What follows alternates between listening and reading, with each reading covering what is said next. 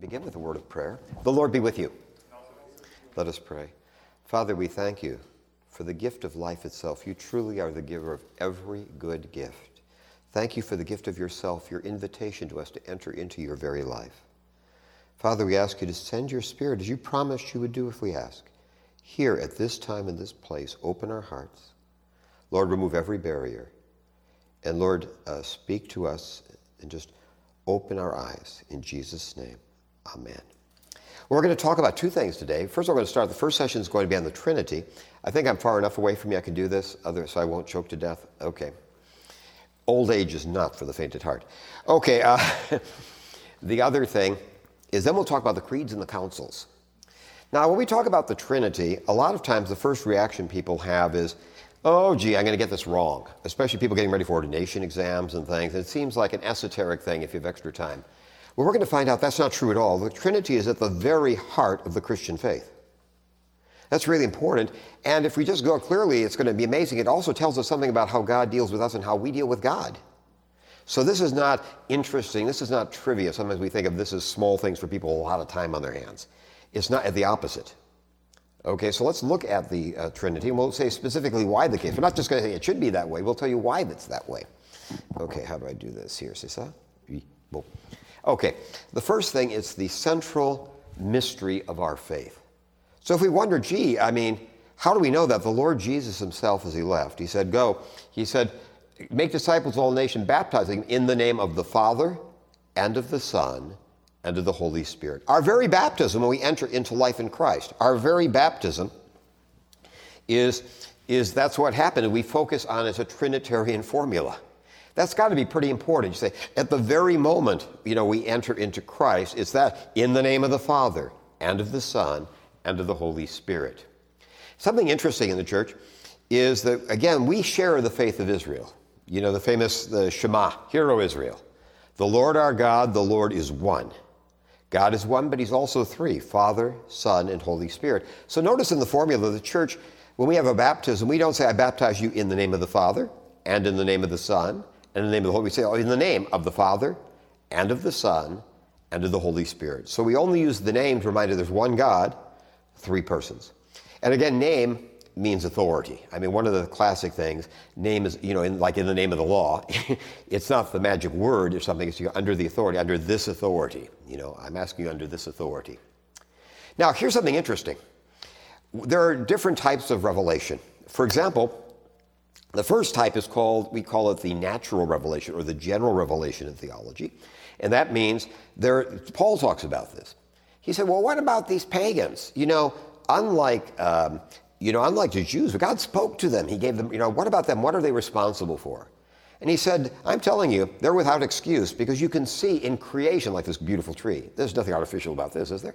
Okay, but, but you have the idea with, when we look at nature, he said, we can see God's character, you know, his power and his character in creation. So we call that the general revelation. So the fact that God is, exists, he's powerful and he's good, is something that anyone could know with, if they just sat back and looked. The second thing, though, that doesn't tell us about God more specifically. That means there is a God. You know, sort of like you come in the house and you realize there's coffee on the table or something. I can see someone's been here or is here, you know, but I don't know who it is. Then we have specific revelation, and that's what we have to Israel, where God actually speaks to us. He speaks to Abraham, to Isaac, to Jacob. He speaks through the prophets. Actually, if you, I think I might have mentioned this, but I like to make sure you know Lord Judaica is in Jewish tradition a prophet. We think of prophets like Isaiah, Jeremiah, you know, anyone God speaks to is a prophet in the Jewish sense. There are 46 people God speaks to in the Old Testament. So that you know, you know that, that makes you a prophet, is God speaks to you. Okay, but the trouble is, even then, there are certain things they could not know the Trinity. The church has always taught we could only only Christ Himself in person in His incarnation could reveal that. So that's unique with Christ. You can't know. The, now, we can look back in the light of Christ now and in the Old Testament see the Trinity. But you would, it's like one of those things where if you're looking at a, a murder mystery or something, could, after the fact, you say, whoa, I can see it here. But there's no way you could figure out the murder mystery from the clues until it's all put together. So it's only in the person of Christ that we can actually know the Trinity. So as a general we all know there's a God. And we can all know there's a particular personal God, in the, in the, only can know that there's a Father and a Son and a Holy Spirit, thanks to the actual, in, the living revelation, where Jesus himself is the message. He's not just the messenger, he's the Word incarnate, the actual messenger. Okay, so we have that. Uh, so, okay, now let's go to evidence of the three persons. Now, some people say, where do you get this from? Well, actually, there's no getting around it. Look at this, uh, for example. Here's some of my favorite quotes. For example, in John, he says, I will ask the Father, and he will give you another helper to be with you forever, the Spirit of truth. Now, notice that we're talking about these in opposition. So we'll talk about modalism later. They're in opposition. He says, I've got to ask the Father. Well, he doesn't do it? I'll ask the Father, and he will send a third party, the Holy Spirit. So clearly they're being put in opposition to one another. Uh, take another one here from John 14. Uh, he says, the same chapter, but the Helper, the Holy Spirit, whom the Father will send in my name. So again, the Father sends the Spirit in the name of Jesus. They're in, you know, they're in opposition. They're not just different names for the same thing. After at one point, Jesus the Last Supper, look, it's better for you I go, I'm telling you. I know it's, it's hard to go like this, but honestly, if I don't go, I can't ask the Father to spend the Spirit. Again, we have, whoa, he has to go ask the Father to send the Spirit. We have an opposition. The Son is not the Father, is not the Spirit. Okay? When the Helper comes, whom I will send to you from the Father, again, it's oppositional the grace of our Lord Jesus Christ, and the love of God, and the fellowship of the Holy Spirit be with you all. So, this is in the New Testament. Clearly, there is an opposition between the Father and the Son. A main theme of John's Gospel is the love of the Father and the Son. And the Holy Spirit, you know, clearly fits into this. We'll talk about how that works. but uh, so we have a lot of evidence, a clear evidence of the three persons. This is very helpful in ministry because very often showing these passages will ring a bell in a way it hasn't before. You're saying, well, you're talking, the Spirit's saying, look at that. See, do you see the, the difference, how they're distinguished from one another? There's no way to interpret this except that one is not the other. You have to go to one to send the other. So the opposition is really clear in passages like this. now, the Holy Spirit as a person. Now, one thing, you know, the first person we learned about in the Trinity was the Father, right? In the Old Testament, we hear all about God the Father. And the second person we have in the revelation of our Lord Jesus Christ, we learn about his only begotten Son, Jesus Christ. The last person we learn about in the Bible is the Holy Spirit. He's present, but he's the last person we have any, you know, basically that we have information on. And so what happens here is the church had to come to an understanding. We'll talk about this with the councils. Uh, is the Holy Spirit sort of a thing? you know, like the, an emanation of God, or is he a person? What is he? And here is basically two reasons why we believe the Holy Spirit is a person. The church has come to that conviction. The first one is remember, we even talk about it we talk about grieve not the Holy Spirit. You can't grieve somebody's mood or something. You can grieve somebody, but not their mood. Thank you. I just have something in my throat. I'm not at all cold or anything like that, but I will. Bless you, that's very kind. But the other reason is this Here's what we're going to talk about with the councils. Uh, Basil, uh, Athanasius started this, but Basil is the one who really took this home. Basil of Caesarea, one of our great church fathers. He said, Look, you know the, uh, the philosophical argument? Well, if it walks like a duck and looks like a duck, and you know, it's a duck. So he's basically, I don't mean to be disrespectful here, but basically that's the argument. He's saying, Look, the Holy Spirit does things that only God can do, and he receives the same honor as God. Well, if you do what only God can do, and your honor is only God can be honored, that's a key that you're God. So that's why we say the Spirit, and we'll see later on very specific things, but he, the Holy Spirit does things only God can do. And he receives the same honor as the Father and the Son. He's put in the same list, you know, on, you know, as separate. So the theory was, besides passages like "Grieve not the Holy Spirit," you know, you know, as a person, but we have the fact of, well, look, he does what only God can do, and he's honored in a way only God is honored. Equally, he's mentioned Father, Son, Holy Spirit. That's common to have the Trinitarian references. So that's one of our beliefs the Holy Spirit is not only a person, but equal to the Father and the Son. But more about that as we progress. Now, let's talk about some uh, terminology here theology versus economy. What this means, uh, I think a number of you have studied very formal, formal theology, right? But, for just so you bear with me, but we'll say make sure everybody's on the same page. What theology actually means, there are two different meanings. There's a tech, there's a general thing. Theology means studying all this religious stuff. But the technical meaning of theology within theology is theology is the study of God as who he is. It's the actual study of God. Theologos, you know, is the study of God. Not all the stuff, not sacraments. That wouldn't be theology in the, within theology. We use theology to describe anything about the church, anything, you know, this theology. But theology within theology, the technical term means the study of the very nature of God himself. Who is God?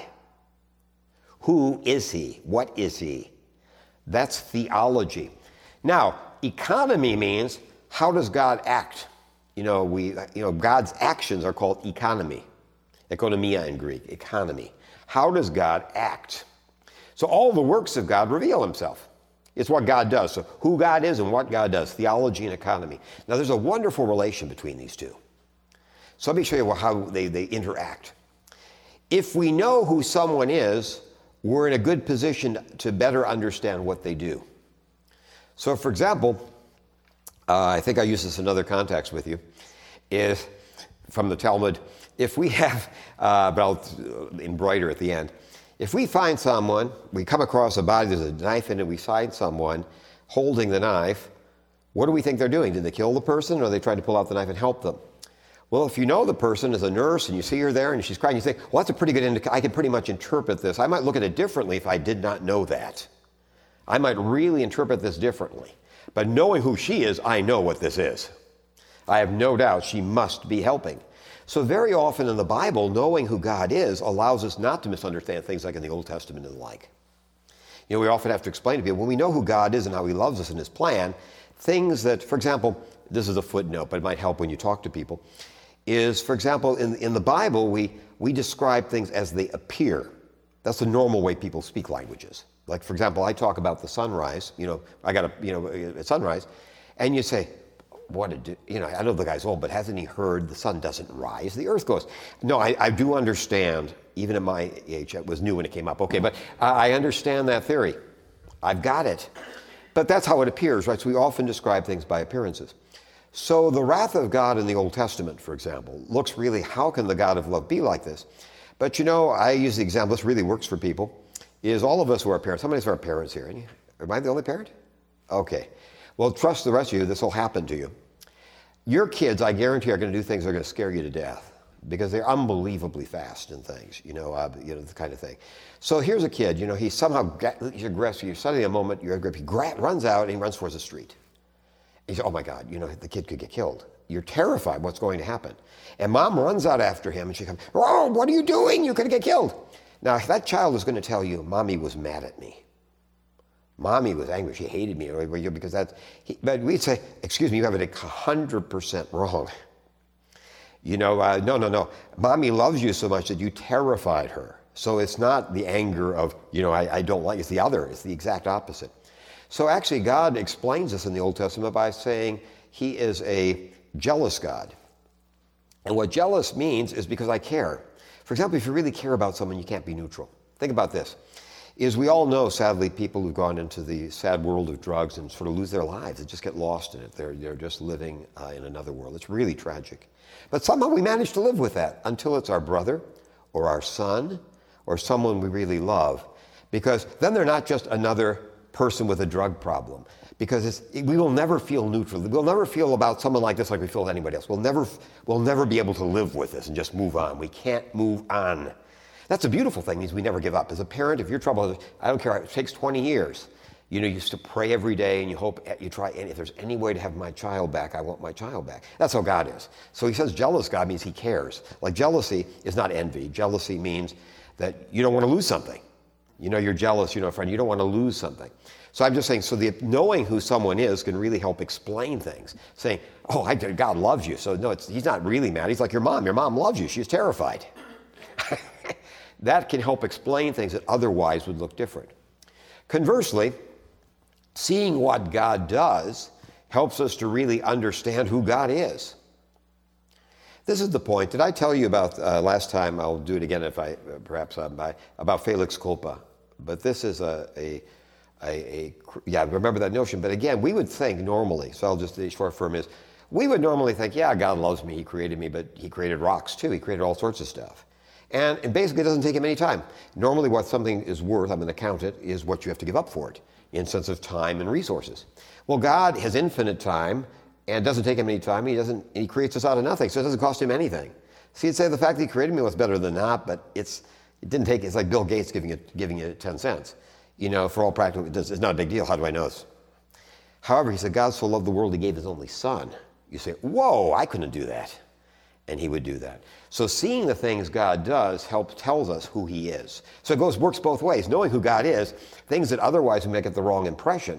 We say, ah, because I know who God is, I know that this is. He's, he's not angry with me. He cares. He can't just let me wander off uncaring. Like Jesus wept over Jerusalem. And the other thing is when we see the thing, incredible things God does, and we see come for Paul, Paul said, You know, I really am the worst. You know, I killed people. And he said, Look at what God did. When we see what God does, it helps. So it works both ways. That's economy and theology, the relationship. Okay. So we have the example. So in talking about the Trinity, theology means talking about God as Father, Son, and Holy Spirit. That's something talking about something of the very nature of God.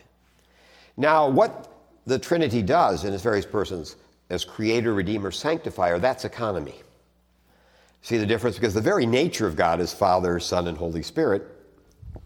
But what they do, you know, God the creator, you talk about recreating, redeeming, sanctifying, that's economy. That's things God does, not who he is.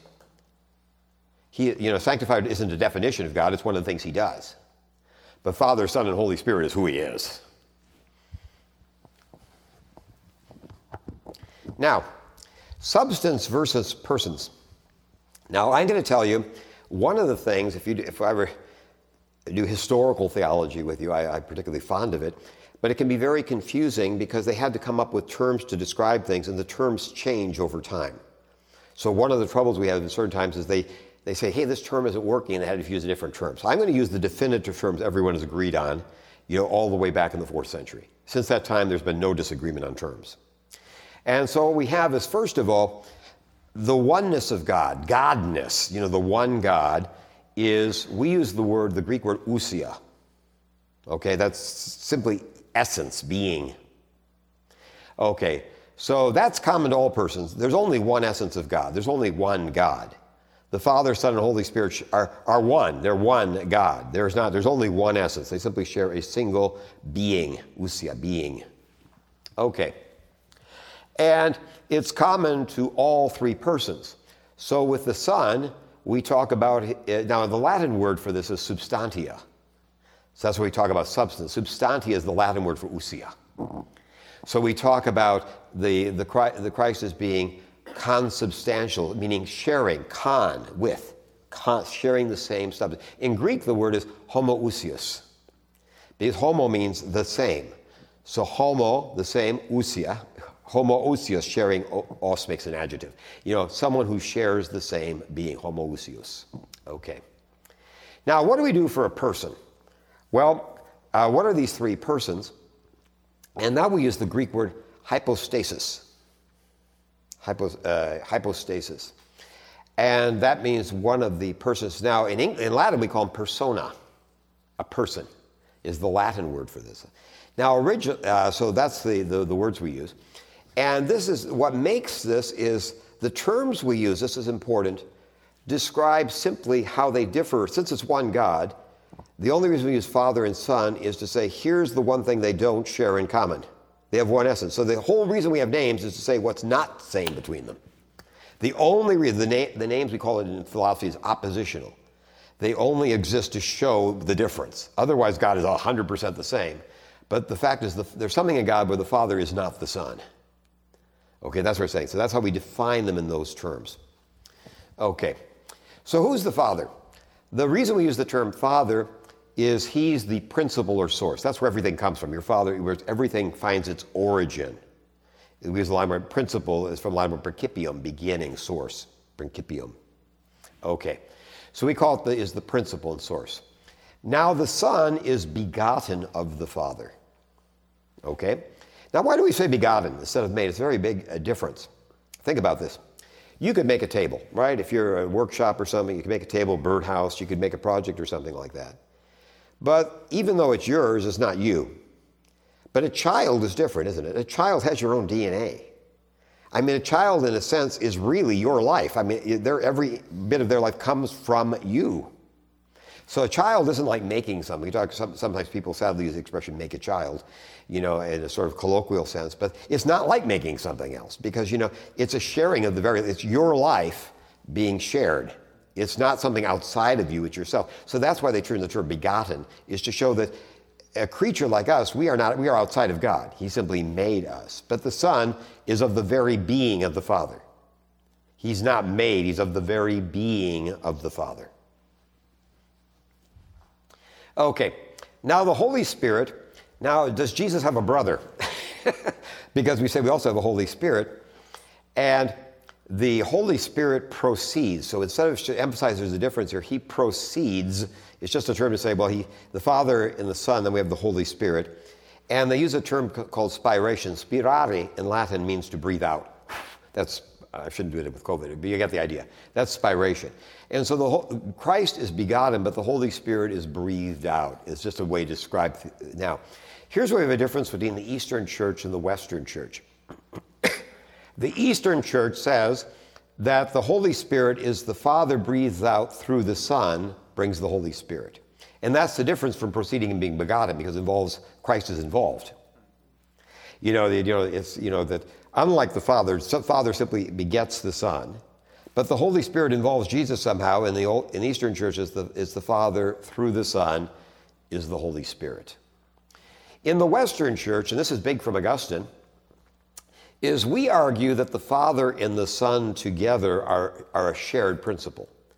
That the two, like two parents, you, we have two parents for a child. Not saying this is how the Holy Spirit came, but using a human analogy, is it has two parents. Is the Father and Son together breathe out the Holy Spirit? So he equally comes from Father and Son. And why this is important in the West is Augustine would say, you know, basically, and this is how so much of our spirituality the Father loves the Son, the Son loves the Father, and that mutual love is the Holy Spirit. The Holy Spirit is the mutual love between the Father and the Son. Okay, so in the Eastern Church, they say, you know, the Father, it's, the, it comes from the Father, but through the Son. In the Western Church, we say it comes from the common, the Father and the Son, they're mutual love together is the whole, is from that is, proceeds the Holy Spirit. Again, they're, the two together are a common principle.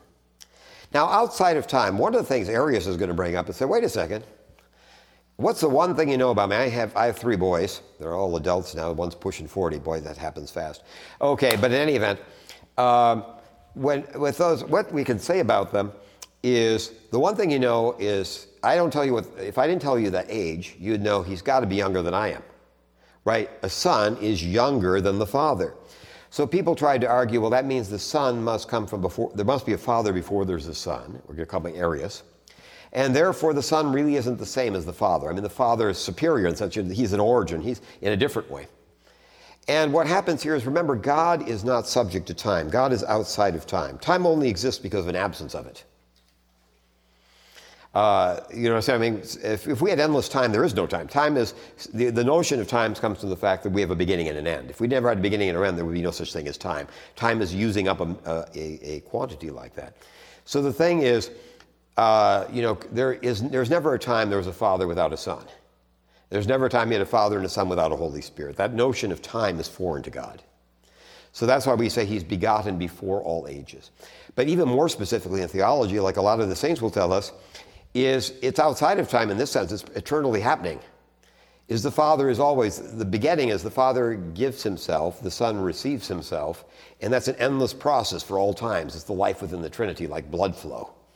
Is the Father's giving himself, the Son's receiving, and that mutual giving and receiving the Holy Spirit, that that's the natural, that's how the Trinity works. So instead of being something that took place and is over, it, so you can look upon it as something that's ongoing forever. That's the very nature of the Trinity. The Father gives, the Son receives, and the, the, the, the mutual relationship created of giving and receiving is the Holy Spirit.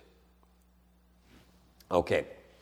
And that's why we say before all ages, saying there's never a time where we don't have all three. The three are inseparable. You can't have one without the other. Others. Okay. So this is what the procession uh, controversy was.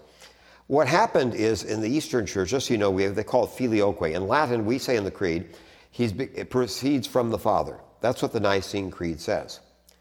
Now, the Western Church, which is really cut off, historically, what happens is with changes in the Roman Empire, is the West gets sort of is a backwater. All the money and stuff is in the East. Rome is really the westernmost city worth mentioning. I mean, all the money, all the commerce and stuff is in the Eastern Mediterranean. Rome, Rome is sort of the far wild west, the San Francisco of the Roman world. The other stuff, because they don't have good harbors, it's, not, it's nothing out there. So basically, what you, what you have here is in the West, they, uh, they wanted to make it clearer, so they thought, hey, wouldn't it be clear if we emphasize that it's not just from the Father, the Father and the Son? Because we don't say either through or from. So they put onto the creed extra word, filioque. Que in Latin is the word and. There are two words in Latin, et and que. Que simply means and. So filioque means and from the Son. Filioque. And they added that word on into the Western Creed, simply saying they thought it was no harm. That's just helping to make it clearer. The Eastern Church was, well, you can't add to a creed, everybody agreed. You got to start adding words that misses the point. So the real anger came from you, this is so arbitrary. Who are you to take a creed the whole church agreed with and start adding on to it?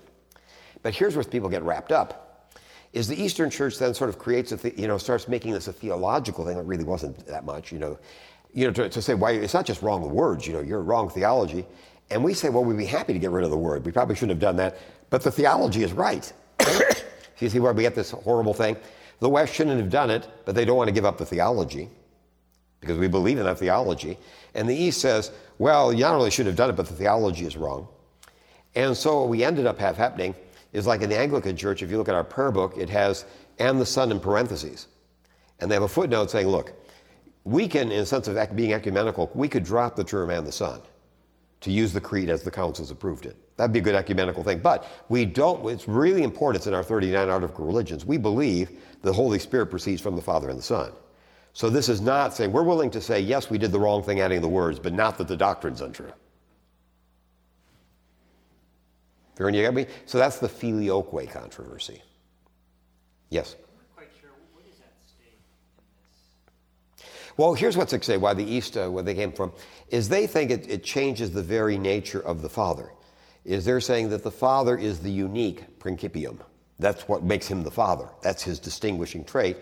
And if he shares that with the Son, in this case, they think it would take away from his character as Father.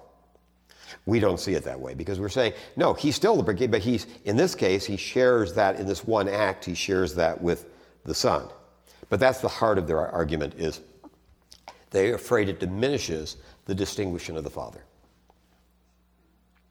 Okay. So that's uh, the filioque controversy and again, it's more about words, honestly. You know, to try to make this is like its point, the Catholic Catechism points out that we'd have no trouble in the West saying the Father through the Son. That's also true. But I mean, the point is that the Son's involved. You know, that that's the, that's the, the critical point. And we love the idea, that, again, that it's this mutual on giving that He is that proceeds from the relationship of the two. Okay, now let's talk about common operation. Here's, I gotta give you a question you can't get wrong. Isn't that the best kind? Who raised Jesus from the dead? Father, Son, or Holy Spirit? And I told you, you can't get it wrong. Well, the Father, Paul says, Paul, an apostle not from men, nor through man, but through Jesus Christ and God the Father who raised him from the dead. So there, okay. The, uh, Holy, uh, the Holy Spirit is, the Father is, is given credit for raising Jesus from the dead. Jesus says, For this reason the Father loves me, because I lay down my life that I may take it up again. So Jesus, look, I'm going to raise up my own life. Then we're told, if the spirit of him who raised Jesus from the dead dwells in you, he who raised Christ Jesus from the dead will also give life to your mortal bodies through his spirit. So, what does this mean? And this is something we talk about in, um, uh, in theology, as we call it common operation. Since there's one God, all three persons are involved in everything God does. They're just involved differently. We normally talk about one person as being the leader of a given action. Think of it that way. I'm being very non theological here, but you get the idea. So, like, the Father creates the whole world through the Son and the Holy Spirit, but we talk about the Father being creator because he's sort of the lead in creation. Right? Everything's created through Christ, but it's the Father. So it's everything that God does is like that. You know, the Father, the God so loved the world, he gives his Son. At the crucifixion, the Father is giving the Son, right? Who gives up his life, and the Holy Spirit is produced from that. He, he says, you know, he says, uh, I commend my spirit. So they're all involved. They're involved differently, and normally the lead actor is the one we'll talk about with that. Okay. Because think of sanctification. The Holy Spirit is the direct agent of sanctification, but he's sent by the Father through the Son. So they're all involved in sanctification. They don't have separate businesses. Okay. So, okay, so uh, one thing we have to watch out here, this is going to be very helpful to you we're speaking about the Trinity, is listen up to this because this will solve endless mysteries that are, it's really easy if you think about it. Since Father, Son, and Holy Spirit, each one is fully God. If you talk to the Holy Spirit, you're talking to God entire. There, you cannot divide God, there's one God. No matter whom you speak to in the Trinity, you're speaking to God. When it comes to actions, however, you know, everything Christ does, God does because he's God. So we could say that God died on the cross.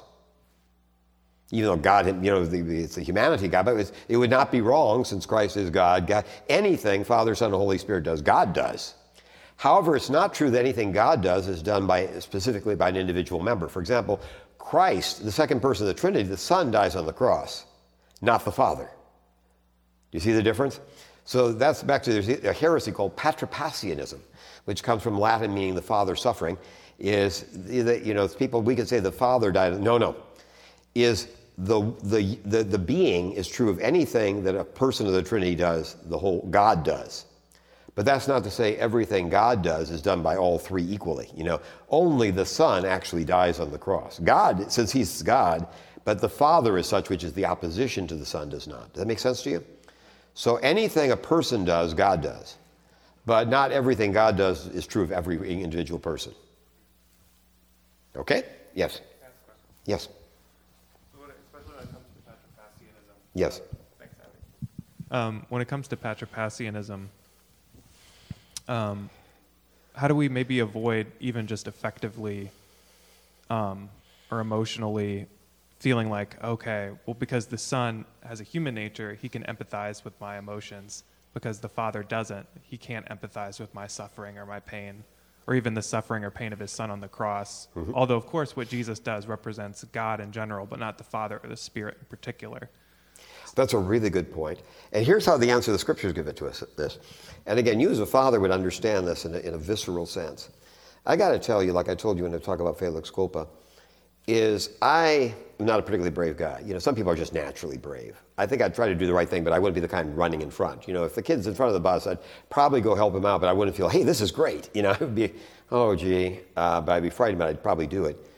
But the point is, the one thing I can tell you I would never do I'm just, it's just too visceral, is put my child in harm's way. I can't imagine putting my child in harm's way for someone else. Ever. You know, so say, I might give up my life for the kid, but I wouldn't say, hey, son, you can do it. Run out there. No. and so that's why when, John says, you know what, you, you want to see amazing, you want to see what God's like, it's that the Father would give up his own son. That's the main theme of, God, of John's gospel, by the way. In John's gospel, it's not Jesus' idea, it's the Father's idea. Jesus is doing because he loves the Father.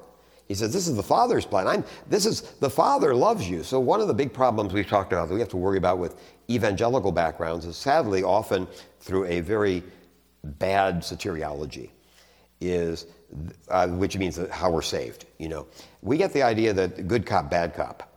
God the Father has anger issues. Frankly, he's not very lovable. Thank goodness we have Jesus. When God goes off on a tear, you know, Jesus, you know, when he's throwing things at us, he goes in front and he takes the hit. I mean, it's really, but that's how a lot of people, so we say we love God, but we really don't. I mean, he's really problem, the bad news. Uh, but thank goodness for Jesus. The scriptures teach exactly, you know, 100%, you say, God so loving, will he give up his own son? And Jesus says in John's gospel, he says, you don't have to ask in my name. The Father himself loves you. It's not like you have to ask, remember, he says that. You don't have to ask in my The Father loves you, you directly. Um, so we have to make sure people don't get, but the idea of how the answer is economy. It's an economic answer. The economic answer is what happens on the cross. It's a whole lot harder to give up the Son, which is also part of Him, than it is to just give up your own life. So that, I think, is the best argument when people start, yeah. Yeah, the Father, the Father did suffer in a very different way. He didn't suffer the nails, but I can tell you, like I think of Jesus' mother and things. I can't imagine. Have you ever been around? I've been around people suffering. I was with my mother when she died in bad way of cancer and things. It is really hard to see someone you love suffering and they can't do anything. It's excruciating. I've been on both sides, you know. you know, I've had some serious stuff. And, you know, I've got to tell you, it's a whole lot easier to be the person suffering than the, than the person who loves them. I've been on both sides, I got to tell you. That's the, go for suffering yourself. You know, seeing the one you love unable to help is just wrenches your guts. It's just horrible. You say, why can't this be me? Uh, you just don't want that. Okay. Did that answer your question? Don't hesitate to tell me no if it doesn't. That's nice with a group like this, a nice, size group. Although we chased away a lot of our people, haven't we? Yeah. Can I add one question? Mm-hmm. Yeah.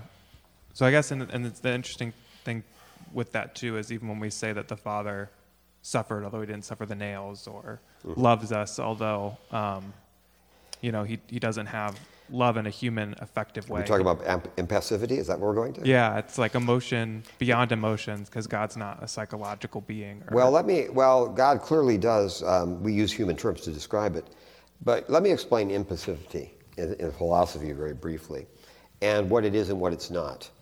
Okay. Excellent question. Is one of the things in Greek philosophy is the thing of God is unchanging.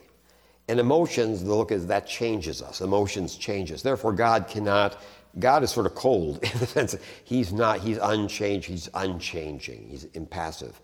Uh, but actually, what the word impassive comes from, impassibility, a Latin word patior, from which it comes, the past participle uh, is, is passum, is we get passion, okay. Where that comes from is the, uh, it means to undergo, to be basically the passive agent in something to undergo something. Instead of being active, you're passive. That's where passive comes from. Patior is to suffer instead to, to undergo, to be, you know, to be acted upon is patior. And that's where it gets from suffering. Okay. I think the way to look at it, to me, theologically, that really makes sense, is here's what happened. Have you ever had something like this with emotions, where you say, where did that come from? Have you ever had that? Where you look at you got angry or something. Where did that come from?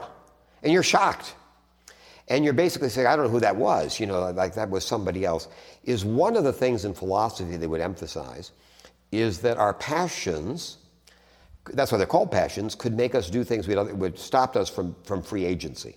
They actually made us into something else. One of the signs, I hate to tell you this, is with uh, Socrates, for example. Sometimes you'll see a funny thing if you look in, in ancient manuscripts. You'll see a, a guy uh, writing, uh, a guy being a uh, big, uh, big old guy, uh, with a harlot, put it nicely, on his back, being ridden around like on a horsey, you know, thing. And that's supposed to be Socrates. And the idea is, what's the, what's the point? Socrates being ridden around by a prostitute. And the idea is sex makes people do really stupid things. I mean, they're not even themselves. Here's this great philosopher, supposedly. And look, you know, things, you know, passions can make us do stupid things. Okay. It can make us not be us. I think the way to look at impassivity as a doctrine is that we're saying God is never overcome, doesn't have passion, says nothing will ever change God who he is. God can't get so mad he doesn't act like God. You know, he's always God. He's always, in, you know, he never changes. We could change. That's why we even have in law, we have, for example, murders and things. We have different first degree murder. We say it's different when somebody, second degree murder could be in anger. If I murder you in anger, it's less than having planned it, right? Because we understand sort of gets over. That never happens to God. God is never carried away. God never is anything other than what he is. I think that's a better way to look at impassivity. So it's not like God couldn't care less. Sometimes we act like, you know, God is just there like he's stone cold, like a surgeon. I, sorry, I don't mean in a bad way, but I've had, had a lot of surgeries and things. I've got to tell you, my, my son is a doctor, and I have a brother who are, but they both told me, I did some, some brain surgery, or something. they said, look, I got to tell you, they say they're cold fish. You know, you know that's just, that doesn't make some good surgeons. He said, but you know, they're just cold fish. That's what they, makes them very good surgeons. So don't, don't look, you know, go, uh, go to somebody else for, for, for emotional support and things. The surgeon doesn't do that. Actually, they're wrong. I had a really great, uh, my surgeon, we actually bonded because we were went through two tumors together. Okay, but uh, that's normally, I, am getting lost.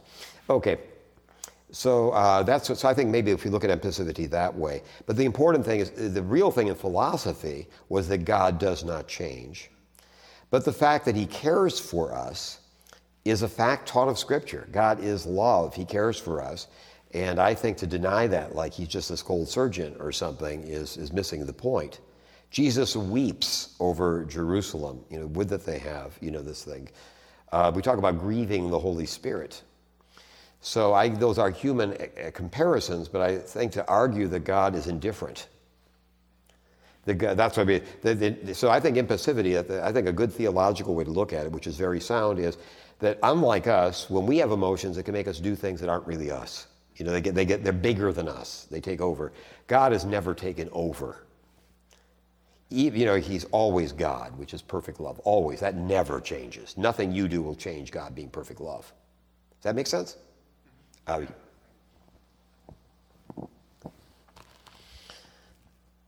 now let's talk. Oh, so that's so we say with the common operation, then is that God. We can say that anything a person of the Trinity does, God does, but it's not true that that that anything a person does is true of the other persons because the persons are, deci- are defined by their not being the same. They're, they're, they're defined by their distinctions. This is a really big deal with Gregory Nazianzus, for example, is they're defined by their distinctions. Because you can't be father and a son at the same time, to the same person. You know, my relationship to you has, I'm either a father or a son, but I can't be both simultaneously. So that's the essence of we choose those things, is you can't be both. It's, it's, it's a contradistinction. Okay. Now let's talk about mutual indwelling. This is a beautiful image that's typically lost. What we mean by this is Jesus says, The Father is in me, and I am in the Father. Do you not believe that I am in the Father, and that the Father is in me? In that day you will know that I am in my Father. You get the, the thing, just as you, Father, are in me, and I in you. So, what does it mean, mutual indwelling? The Father is not the Son, is not the Holy Spirit. What does that mutual indwelling mean? And the word we use for this is a Greek word called perichoresis.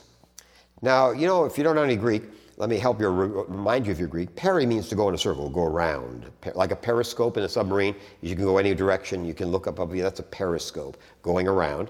And scope is look, periscope. Now, choresis might remind you of choreograph. You know, when you dance steps and things? Okay.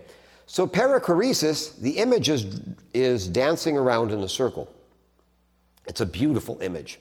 Now, we used to use the Latin word, but in recent last, I'm an old guy. In the last 20 years or so, actually the last 30 years, we've had to go to Greek terms.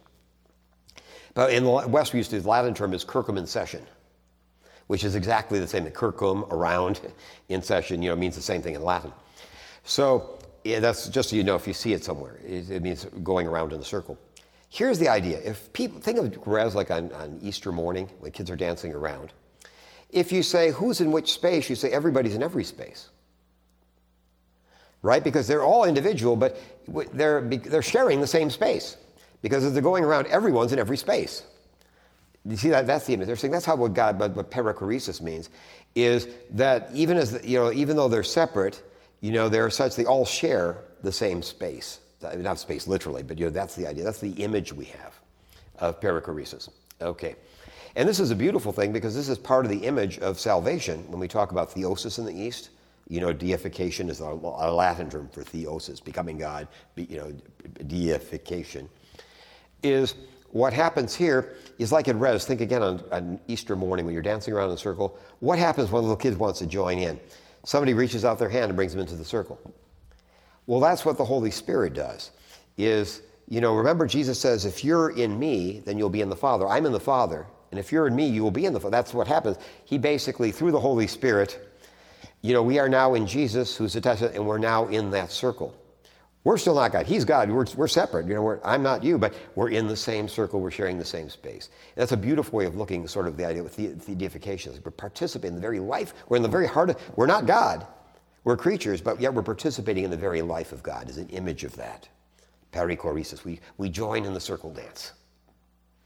Okay. That's mutual indwelling called perichoresis.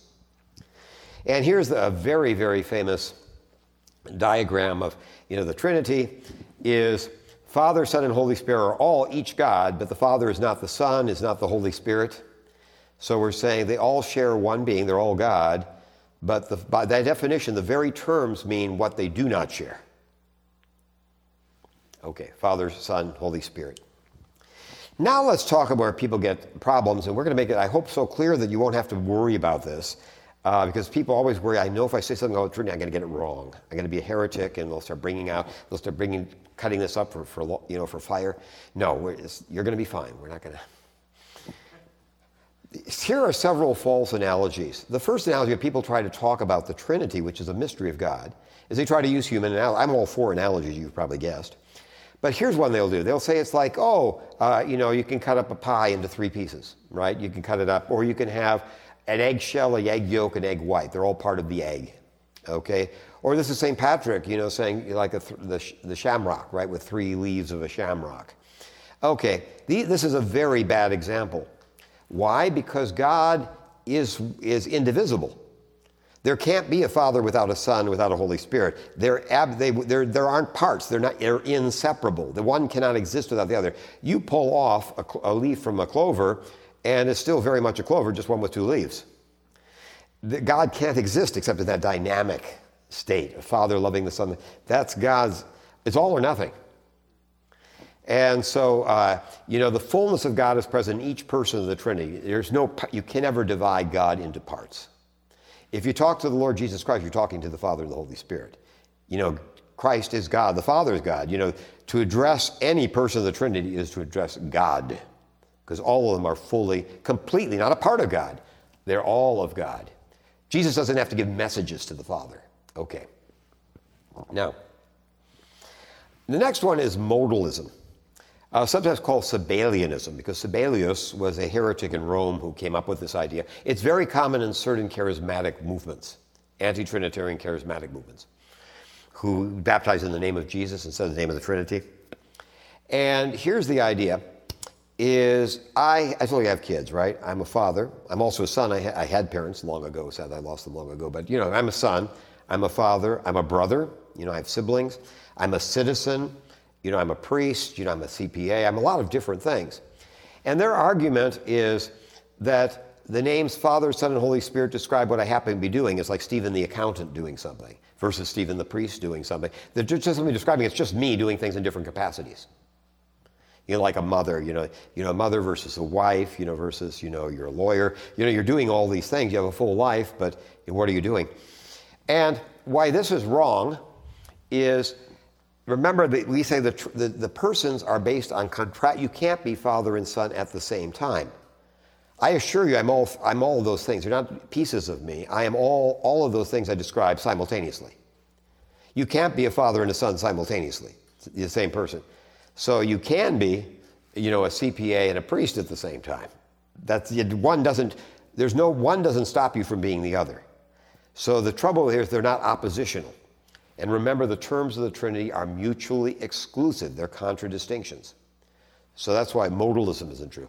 And notice that's why, modalism becomes silly because the, Jesus said, Look, I have to go to the Father so he can send you the Holy Spirit. Well, if it's just me, can I, I'm saying, Look, you're talking to me and saying, Can you help me out with my taxes? And I say, Well, dude, you're talking to the priest now. I have to go home and talk to the accountant and I'll check, you know, and I will send, uh, you know, the fellow member of Res here to come talk. You say, All right, you need medicine you know, I'm, I'm, that's not true. You know, you're not the same. Uh, same. That's called modalism or Sabellianism. The third is different forms. This is like water, ice, steam. Is the idea if we have the molecule of H2O, is that can take different forms, you know, different states. It could be the state of water, it could be the state of vapor if it's a gas, it could be, if it's a liquid, it's water, and if it's a solid, it's ice. But they're all H2O. And so people saying these are things, but here's what's wrong with that is God is all Father, Son, and Holy Spirit simultaneously. The same molecule cannot be in three different states. So the trouble with these is it can't be is and God never changes. It's not like sometimes God's ice and now he turns to vapor. No, God is absolutely unchanging. So those are the false comparisons and analogies, which leads us, okay, I want a good analogy. Gee, I want a good analogy. And St. Augustine came to the rescue. And here's what Augustine talks about. He wrote a lot on the Trinity. But let me, here's a, a key part of it. Think of it this way. Why are those analogies don't work? He says, here's the trouble. I'll put it in modern terms, but this is his argument. In modern terms, we talk about the time space continuum right? There are limitations with human beings based on time and space. The time space continuum doesn't exist for God. And all of our analogies go bad because we're talking about things that exist in a time space continuum. He says, Is there anything we know that's not like that for human beings? Something we know that isn't subject to that. And he said, there's one thing that in ancient science appeared to be the case. Because ancient science didn't think, we think of brains, and believe me, if you've had brain stuff, is, you know, your brain does stuff, you know, here. They didn't think of that. They thought the, the brain was largely a spiritual operation, independent of the body. Your, your mind was sort of independent of your body. Okay, uh, like the soul, you know, it's just, you know, it was immaterial. Okay, so he was saying it's like that. If you look at it that way, memory, intellect, and will. Traditionally, Greek philosophy said there are three parts of how the mind works. Sort of like a computer. If we talk about intellect, is basically like your body is sort of like the um, your hardware, you know, your actual computer. Okay, and what the intellect is is your operating system. You know, a computer can't work without an operating system, right? Just the, you have to load an operating system sometime onto a computer. Okay. You have your intellect, you know, the, the, I can process information, things, all the things in the applications. Basically, that you have to, okay. But you know, if you have to process data, you can't do something without actually having data. Data is memory. Right, we have to have actually have things loaded here to do anything. We have to have, and that would be a better example, applications, but also data. If we don't have data and applications loaded onto the, the operating, uh, the operating system, we can't do anything. Okay, but then again, if I could have a computer perfectly loaded, has plenty of data, et cetera, what, what are we missing? An operator. Somebody has to actually decide to do something with it and say, well, do this, do that. That's will, where I decide to take this and focus it. Okay.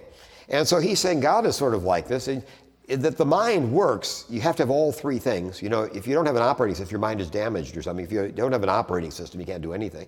But if you had an operating system with no information, you know, if you had intellect but you'd have no memory, you have no data, you don't know uh, any of the things, you know, you couldn't really do anything. You need to have basic, all these things you need to know to think. But then again, you have to decide to think. You have to apply and say, what am I going to think? Oh, I'm going to, you know, I, I actually focus on something. Our whole story is about what do I focus on? And that was the, the ancient version of how the mind worked. And he's saying that's sort of what God is like. To have a thought requires all three. You know, all three, every thought involves all three an operating system, you know, the computer analogy, and it involves data and, and, applications, software, and it involves my somebody operating this. It has to op, somebody has to decide what to do with this. When I have all three, I have a thought. That's how I think. If I'm missing any one of these, if I list will or something, like if you have a coma or something where you, your thing is here, but you no longer have will, you're not, you're, if you've been unconscious and stuff, you know, you can't, you can't do that unless you, you can't think unless you have all three going. So he says that's what God is like. He said, we might say, because, you know, it's all three are, are part, there's only one mind. You can't have, you need, to, our mind has all three things, and all things, things need to work together, you know, but together they act as one, you know, one common operation. They act together, we have a thought. You know, everything God does, He does by a common operation. Now, what's the importance of, of, of this, of the Trinity? The first thing is this God is love. Now, I'm here to tell you, you can't love alone. How would you do that? So basically, we all see there's a community in the very personhood of God, in the very being of God. Is God is in community the Father giving life to the Son, the receiving life, and the mutual giving and receiving the Holy Spirit. So it shows we have community within unity. The second point is how does God interact with us? Now, I want you to look at this very carefully. This is very important for how we do, how we do mission. I'm going to really emphasize how, how we do mission. It says, Jesus said to him, I am the way, the truth, and the life. No one comes to me, comes to the Father except through me. We all know that. But we often miss the second part. No one, for it's early on, can come to me unless the Father who sent me draws him. So he says, You can't come except me, but you can't just come to Jesus. The Father draws you, and that's the work of the Holy Spirit. So basically, the Father sends the Son, but it's the Holy Spirit who brings us to Jesus. And this is a very important theological point that has practical implications in ministry. Every conversion is a miracle. No one can be talked into belief, into saving faith. You can make good, I'm all for arguments. I'm a theologian. I mean, I'm all for, I'm not, I, am not an obscurantist. But I've got to tell you, this really helps to understand saving faith is always the work of God Himself. We only can come to Jesus through the Holy Spirit. Now, we can help pave the way for the Holy Spirit's work, you know, to move some of the barriers. But at the end, do not think, what am I doing wrong? No, your work is always from first to last, is going to work is going to be the Holy Spirit. That's really important. Another thing, this is one of the things we, um, that can help us in ministry to get, get things right.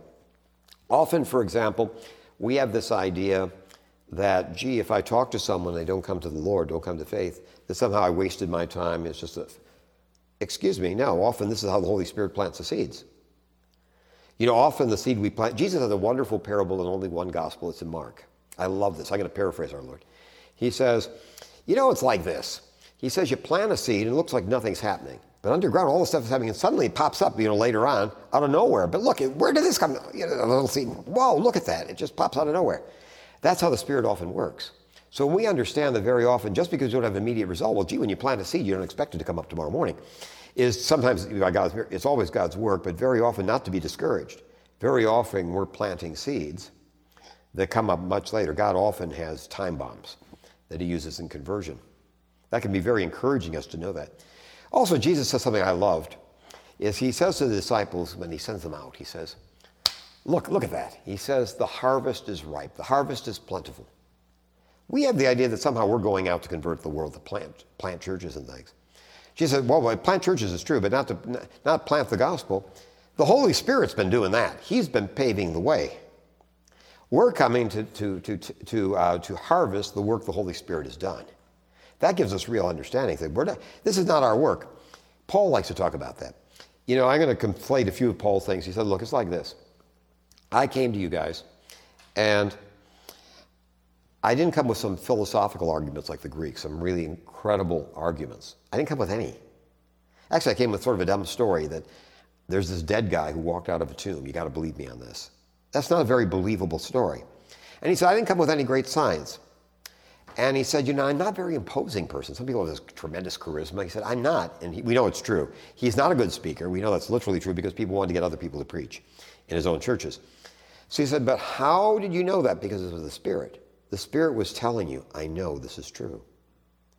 So remember that the Holy Spirit's the one who convicts. Think about Nineveh. What happened in Nineveh?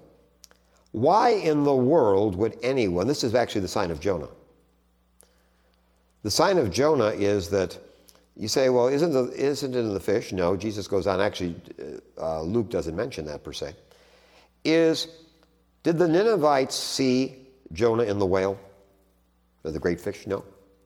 All they knew is this Jewish guy came to, to preach that they're going to be destroyed. They need to repent. Why in the world would they believe him? They didn't have the prophets, and they had winter gods. You know, in the ancient world, you thought of multiple gods. You had winter gods and loser gods. Somewhere they had a winter god. Uh, you know, I mean, they were. You know, the Jews were just a little people over here. Why would they pay any attention to a god like that? But Qu'est-ce qu'il est là? Est-ce qu'il? Est-ce que tu veux pour lui? I, do you want to open for him? Ah bon? Okay. So, uh, but the, uh, sorry, we didn't mean to lock you out. I told you not to go try to buy oil at this time of night. you should have brought your own. Okay, but I'm so glad I'm not like the others. I brought oil. okay, welcome back. So, but, but, the, but the, the point is that we have to understand it's the Spirit. This will help our ministry different. We keep popping over. We have to understand. Also, this is a beautiful thing, is to understand, like people often think in, in, uh, from a purely evangelical uh, background sometimes, and I'm proudly evangelical, is they act like, you know, God sort of hated my guts until I came to Jesus, and somehow I had this faith, and now God loves me. Excuse me. The scripture says God saw you before there was a world and everything he's been doing in his life has been, he's been doing all the work leading up to this. How do you think we got to this point? So don't think you did something. This has all been God's work. So understanding the Holy Spirit is the one who's leading us here. That helps us really love God even more. Because sometimes people say, oh, then they'll say, well, I have to be saved again because I don't, I don't know. Maybe it wasn't sincere enough. But we say, wait a second. Look at what God's work in your life. He's brought through all this stuff, and here he is, bringing you to faith. God's always been after you. That, that's the truth. So again, the idea is that, that it understands God reaches out to us through the Son in the Holy Spirit. And The Holy Spirit is what draws us to the Son. It's His divine work that draws. Only the Holy Spirit can give us saving faith. you know, and then through the Son to the Father. So here the Father sends the Son, the Son sends the Holy Spirit, God reaching out. The Father's Spirit draws us to the Son, the Son leads us to the Father. So, this is the basic pattern of prayer we have in the Western Church. We pray to the Father through the Son in the power of the Holy Spirit. If you look at our, at our uh, prayers that we have, uh, the collects and things, that's the traditional formula for prayer. You know, you know we, we pray to the Father, Jesus prayed to the Father through the Son in the Holy Spirit.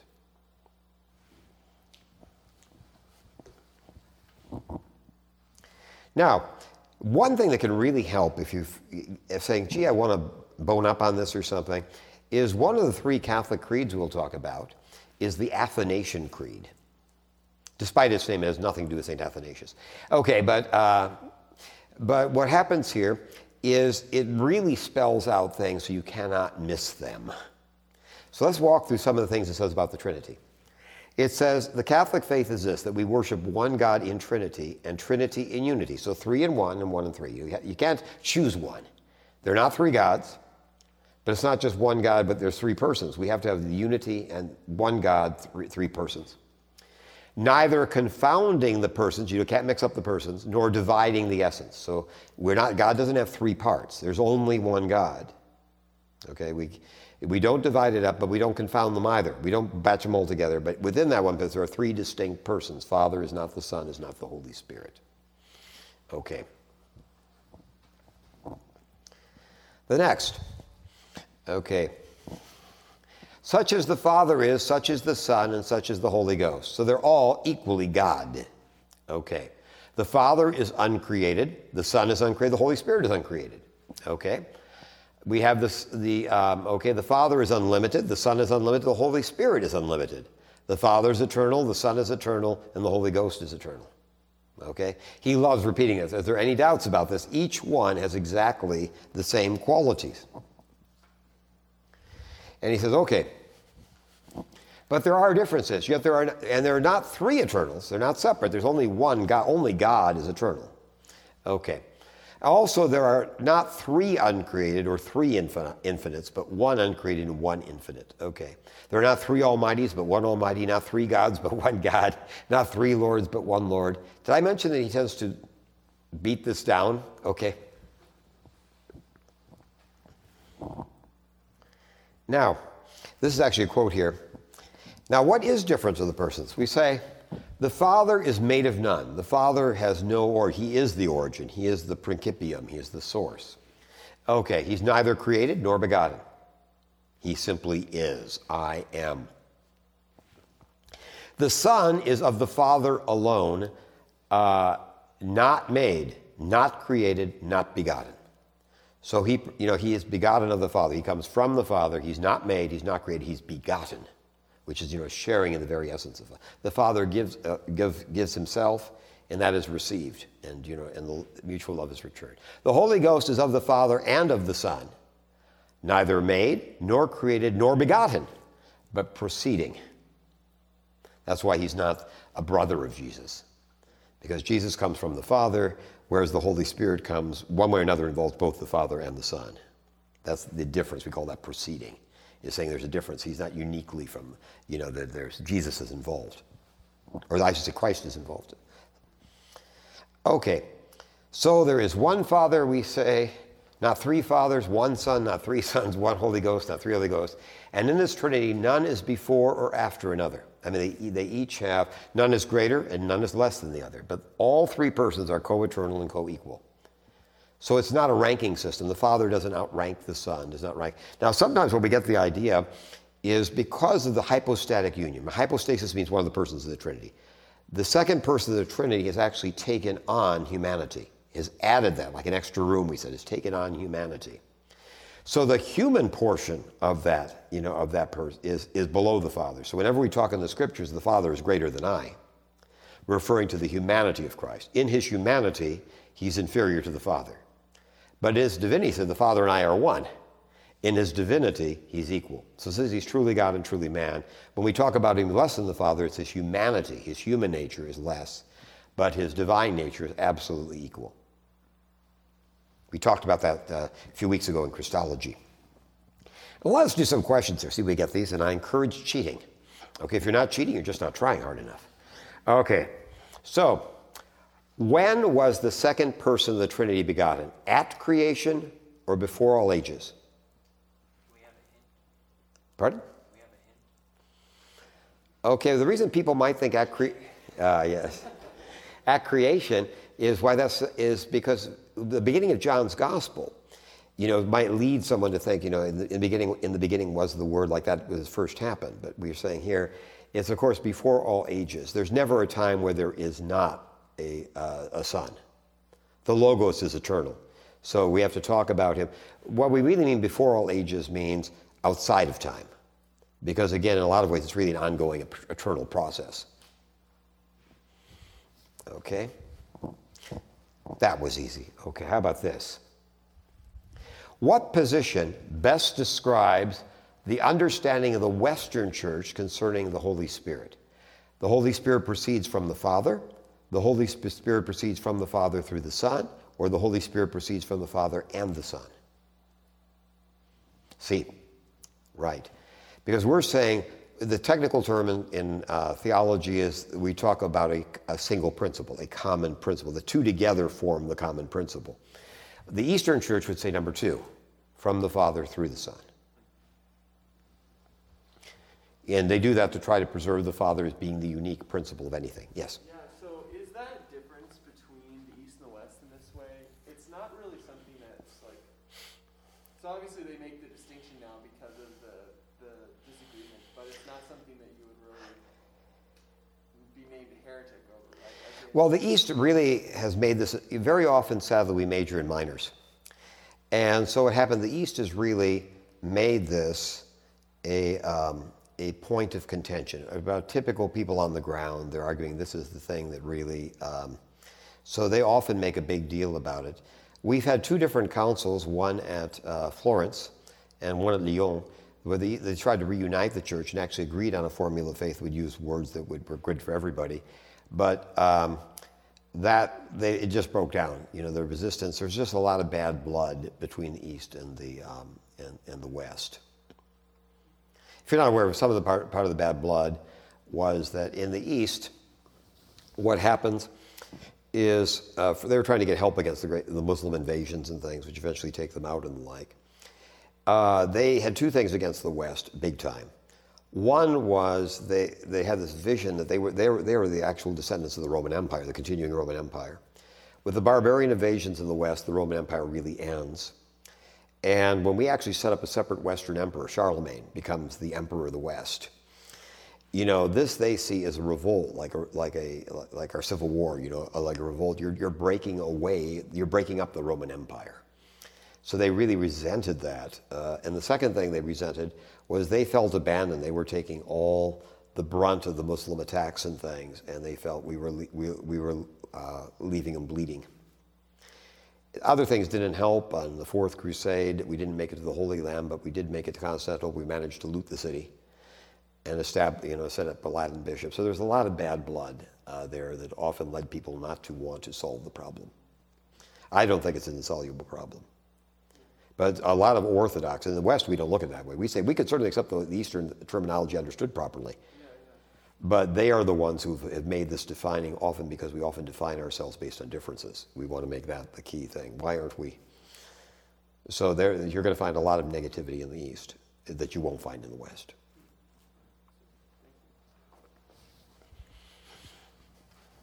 Question three Which of the following, okay, which of the following is the best analogy for the Trinity? One clover, three leaves, one man, student, worker, and citizen, one person, baby, child, and adult, all the above or none of the above.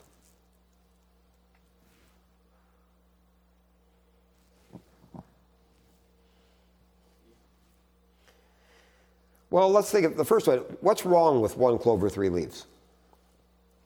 Parts of a whole right? And we say that the Trinity, wouldn't, wouldn't, God can't exist without all three. God is the, that, uh, that's the life within the Trinity. You can't ever have one without the other. So it's not parts. Parts mean you could take them apart. Okay. Uh, one man, student, worker, and citizen. They're just different roles, and you can, I, I, can, I can have a job and be a student. I did when I was in school. You can do both simultaneously. And we're simply, you can't, the Father can't be the Son simultaneously, right? You can't do that. So that's called modalism. It's simply saying at a given moment what I'm doing. And no, it's the Father is not the Son, is not the Holy Spirit. How about baby, child, and adult? That's the same person in different forms, like water, uh, vapor, and uh, ice. So God doesn't change. And again, you can't be all three at the same time. You're one or the other. Okay. So the answer is none of the above. And what's the Augustinian analogy that uh, traditionally has been used in the church? The intellect, memory, and will, the three functions of the mind. You know, that, that hey, you, you, a mind of functions all three, and it's one mind, perfectly functioning. Every th- thought it has, all three are involved in. all three are involved in. Yeah. Question four. Which of the following statements best describes the common operation of the persons of the Trinity? That they do all things together in the same way, or that they do all things together but each in their individual way?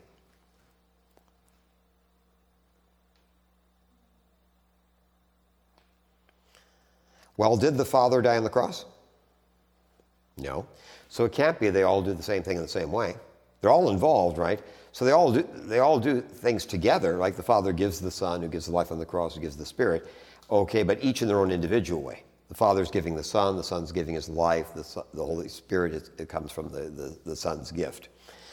Okay, so that would be the second one. We call that common operation. Whatever they do, they do together, but that doesn't mean, you know, again, that they are doing exactly the same thing. Question five. What is the appropriate term to describe the mutual indwelling of the persons of the Trinity? Economy, spiration, procession, and perichoresis. Yeah, perichoresis. Remember the circle dance? How do we indwell? How can we all, and that's a beautiful example because if you're dancing in a circle, you're occupying the whole, you don't have the space, you have all the spaces are yours. You're all sharing the same space and yet you're separate. So that's why they, that's a beautiful way to describe it. Economy has to do with what God does rather than who He is. Spiration talks about how the Holy Spirit proceeds, is you know He's breathed out, as opposed to being begotten. And procession uh, uh, is, is, another word for that. You know, pro- He proceeds from the Father through the Son, or from the Father and the Son. I want to show you some pictures here. This is the famous uh, Rublev Trinity. And let's tell something why they love the, why this picture is really very good uh, for Trinitarian theology. What's one of the things you first know? Look at their faces. Who's the Father? By looking at their faces, can you tell? Who's the old one? They're all equal, same age. That's the point. The reason they like this Trinity is that it, we often have the Father as an old man and the Son is, you know, young, etc. They say, wait a second. God, there is no age. All the members of the Trinity are equal. So they love this because they're all the same age. Isn't that beautiful? They're all the same age. Okay. By the way, the uh, Son is, is uh, the middle. How do you know that? Because he has blue over red. Blue is divinity, red is humanity. You know, his divinity covers our humanity. So that's Jesus in the middle. We have the Father there on the left. The Holy Spirit, green is the Holy Spirit's color. You might think, I thought that was red. No, red is the, is the gifts of the Holy Spirit. Green, green, the Holy Spirit is described as the Lord, the giver of life. And green is the color of life. So, and look what they're doing. They're sort of looking around in a circle, but the Holy Spirit is also sort of looking out. And that's telling us we come into the circle by through the Holy Spirit, and next in the circle is Jesus, then the Father. And now we're entered into the circle. So that's the theology. Each one of them has a staff. The staff is a traditional symbol of authority. They each have an equal staff. They share equal authority, equal honor and authority. So it's a beautiful, Eastern icons are all about theology. They'll change anything to get you the right theology. So that's a beautiful, yes, sir. What was it about the, uh, what did you say about the color of the Father's outer garment again? I was talking about Jesus' garment. No, the Father is, um, I, I, don't know how you describe that here. Um, it typically tends to be a sort of gold type of thing. Um, but I don't know what, how you describe that color there because it's not red. Uh, but he does the father doesn't have a standard color because the only time we ever see him is in this is in the uh, the we only see him in, in at the mamre because in, in pure orthodoxy I mean people are really strict about this when they are, is we only can have icons of, of things we have seen. No one's seen the Father. The only time, but we say at Mamre, it was all three persons of the Trinity. Therefore, that was an authentic represent. We can make a picture of it because it really happened. So, therefore, what would you have seen? You would have seen the three people. So, um, yeah, it's not clear to me what that color is, but the Holy Spirit's color is meaningful. The, the green is the standard color of the Holy Spirit, the, the, only color in the Eastern Church for the Holy Spirit. Oh, uh, this, I think about the 14th century. I, I think, yeah. Yeah. Um, is in some ways something that just strikes me as kind of odd about this. In some ways, I feel like some people would look at this and say, "Well, there's three gods, right? Because there's three individual humans there." I don't know. Yeah. Mm-hmm. I don't know. What do they? I mean, obviously they're conveying theological truth. Yeah. The, well, that's why they have the, they're looking around because they are separate yet they are together in here and looking out into the world. That's right. That's always going to be the problem of we can look at one as opposed to the other. If we focus on the, that's what we have in the Athanasian Creed. Because if we focus on the unity, we might forget the differences.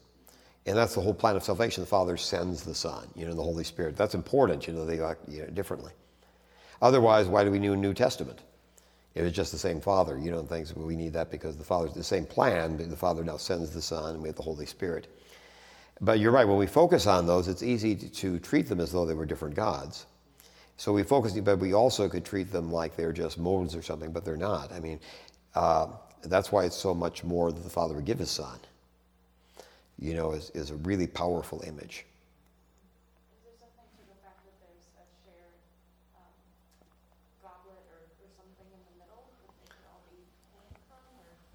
Uh, he's pointing to, um, uh, I think actually you have a lamb in there, but I think it's pointing to his incarnation. Yeah. And the tree back there is Mamre. Remember the oaks at Mamre? That's the oak at Mamre, yeah. But again, the important thing was, again, they're in the circle, they're the same age, they have the same authority, they're looking each other going around in a circle, and the Holy Spirit is sort of looking out because it's through him that's how we enter into the circle. It's the Holy. And in the Eastern Church, pneumatology, which means pneuma is Greek, is the, is the word for spirit. So it means the, you know, the, the, the study of the Holy Spirit is really big in Eastern theology. You know, they really have emphasized the work of the Holy Spirit. That's why in, big, in Eastern Church it's so big on the epiclesis. Send your Spirit on these gifts to make them for us. It's the work of the Spirit is how we connect with God. You know, the direct connection, the, the, the Spirit of Jesus working with it is the Holy Spirit, is the Spirit of Jesus working now. And so the real emphasis on the work of the Holy Spirit. was in the West, sometimes he's just been lost uh, in popular. You know, we have the Father and the Son, the Holy Spirit is sort of, uh, you know, a third child. okay. Let's try another one. Here's another example of a Trinity, um, where we see each of the, a Western thing. We have the Father as an old man, but we have, you know, Ancient of Days, okay? But we have uh, Christ, he's offering his son. The Father loves, he would give his son. The Son coming from his death gives us the Holy Spirit. You know, the, the Spirit coming from the Father through the Son, the Holy Spirit. That image is a nice image of the, of the uh, Trinity. Another one, similar one, of the Father with the Son, the Holy Spirit. Yet another, you see, the you get the idea. Okay. And with that, I have 20 after 10, so why don't we take our break here? And I would suggest, given that we're done 10 minutes early, we have a lot to do, why don't we uh, go for the half an hour and I'll come back at 10 of? Okay, fair enough.